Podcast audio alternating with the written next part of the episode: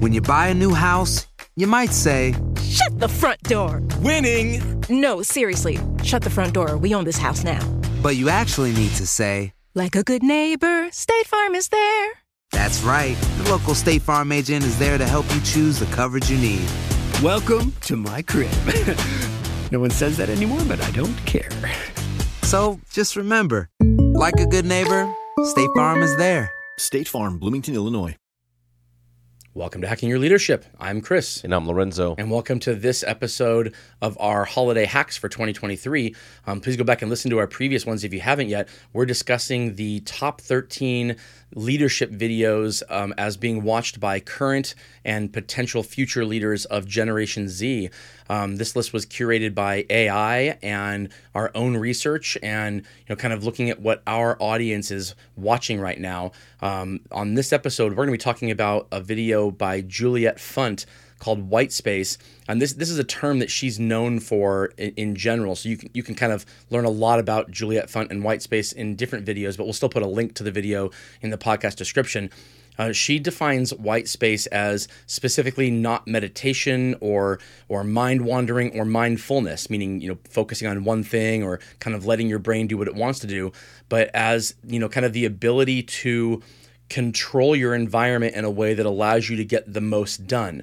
And I, I, think this is appealing to a lot of people in Gen Z specifically because of this idea that you, you don't want your work to be what defines you. You want to be um, definable by many different facets, work being one of them, and and the ability to create this kind of white space, the ability to kind of you know kind of work through things in the way that Juliet talks about is something I think is very important to a lot of people, um, especially in younger generations, as, as, they're trying to kind of move their, their careers while still maintaining some semblance of a, of a personal life and hobbies and, and other things outside of their work. Yeah, I really like this video because it talks about, and I'm a huge fan of like, we, I know we did like the, the developer's dark side, but like this idea of sometimes positive things or overusing positive things oh, that yes. can then become a negative. And I and I love that she talks about like the, the, the, the there's these positive assets that she considers them to be thieves of productivity mm-hmm. and it's just kind of this idea of these, these are things that that are that that we do that we would read on the surface and say yeah that's exactly what i want to be able to be you know doing as a leader having an impact on uh, but these things can create an amount of pressure that takes us away from from being in the moment and from you know considering things that are going on and slow us down from getting the actual work done. Right. It's it's the uh, the old saying you can't see the forest through the trees. And um, there was I remember there was a um, a commercial for QuickBooks probably 25 years ago now, and it it the the kind of the slogan at the end of the commercial was um, are you t- are you too busy doing your job to do your job? And, yeah. and, it, and it was this kind of like what that means is when you when you kind of like really break down what that means what it's saying is are you focusing on the right things? Or or are you allowing whatever the the fire of the moment is to take you away from doing what is truly important?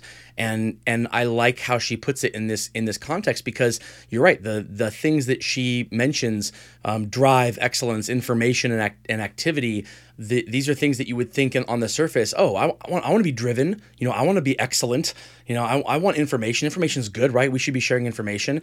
And you know if you if you see a group of people that are you know that are active that are kind of working you can tell that they're getting trying to get work done. Those all seem to be good things on the surface um, but you know she says that basically uh, excellence can become perfectionism right? And and sometimes perfection is the uh, is the enemy of done right? We, we've heard that from a lot of people.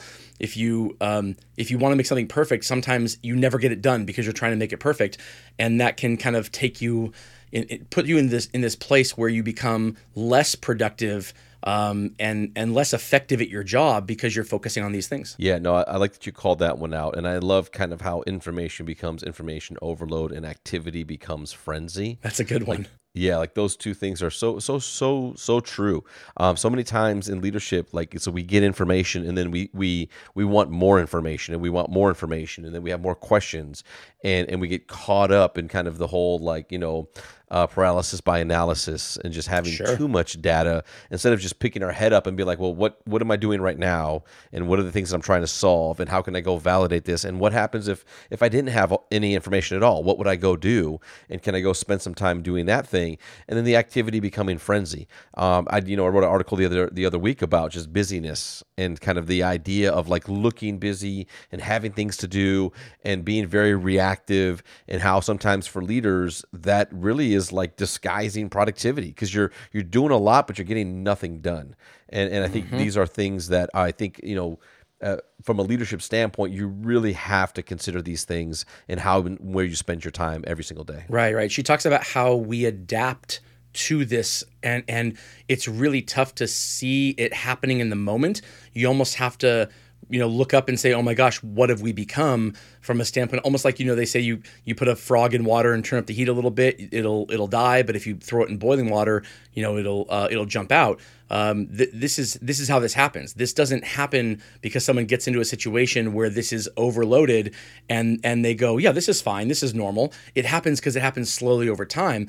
Uh, and i want to talk about how she says that we can kind of uh, stop this from happening. Um, but first i want to get up from one of our sponsors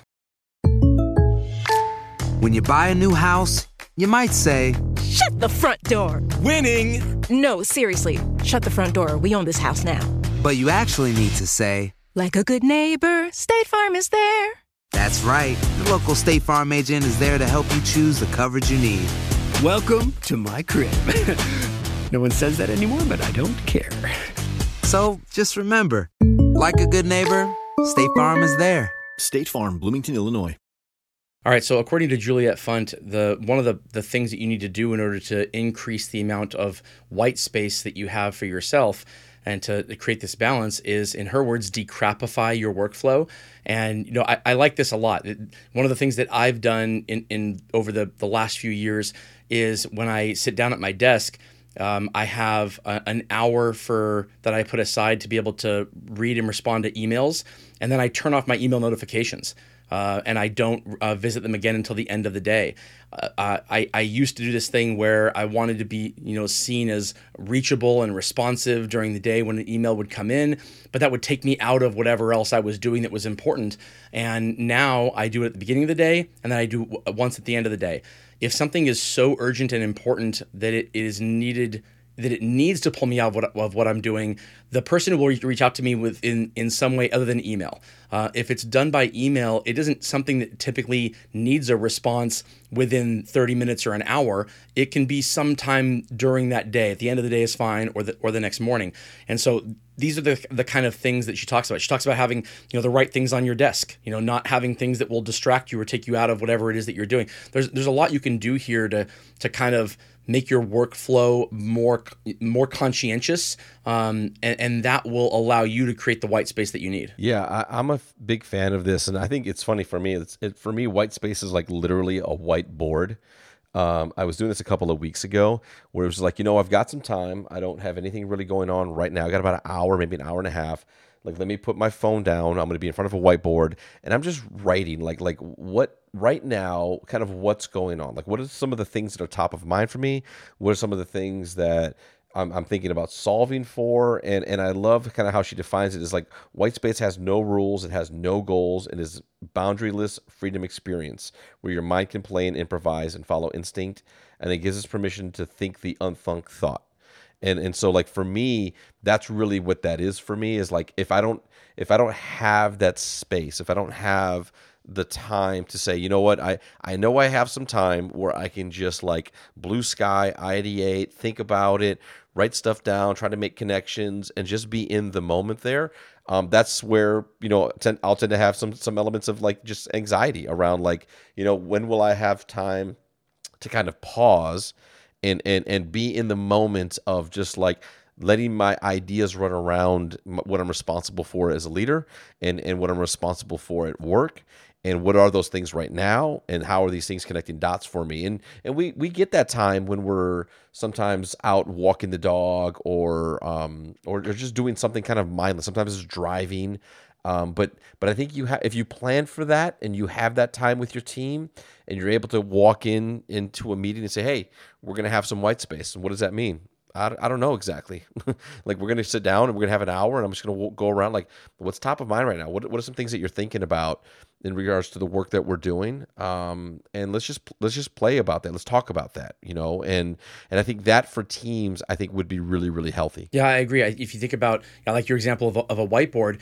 If you think about things like the uh, the culture acronym that we that we developed, or mm-hmm. the idea around what does what does a, an employee centric workplace look like that isn't just kind of letting people do what they want to do. Something that is that is designed around effectiveness and productivity and high performance but that is also employee centric those ideas were were done on whiteboards but they weren't done in 30 minutes. They were done in multiple sessions that were kind of um, that were kind of uncontrolled, but just you know we had some we had no nothing on the plate for the moment, so we just said let's let's put an hour into this, let's let's put 30 minutes into this, and it was kind of created over time, and it has looked better over time because of that. It, it, there was no like we only have an hour to do this. We got to get it done. It was we have an hour that we can do this. What can we get done in that hour? Knowing that we don't ha- there is no deadline. It's just we have to figure out um, what what would we do if we could? And sometimes not having those deadlines associated with it but also knowing that you have the kind of the the freedom to play in a, in a space that is important to you that can make all the difference in the world and it can make you feel like you are being productive on something that is bigger than yourself. Um, I think it can uh, it can inform purpose in your in your life and in your workflow uh, and it can make the the the times of the day where you seem like there is too much drive and there is too much perfectionism and there's there's too much frenzy as opposed to activity. When those things are going on knowing that you have this part of as part of your day i think it can make those things seem uh, just a, a little less problematic because you you can kind of um, you see the contrast of the balance between the two. And, and i think uh, if you don't have this in your workflow you, you should do your best to kind of add some of it Absolutely. And with that, it brings us to the end of this episode. This is Hacking Your Leadership. I'm Lorenzo. And I'm Chris. And have a great day.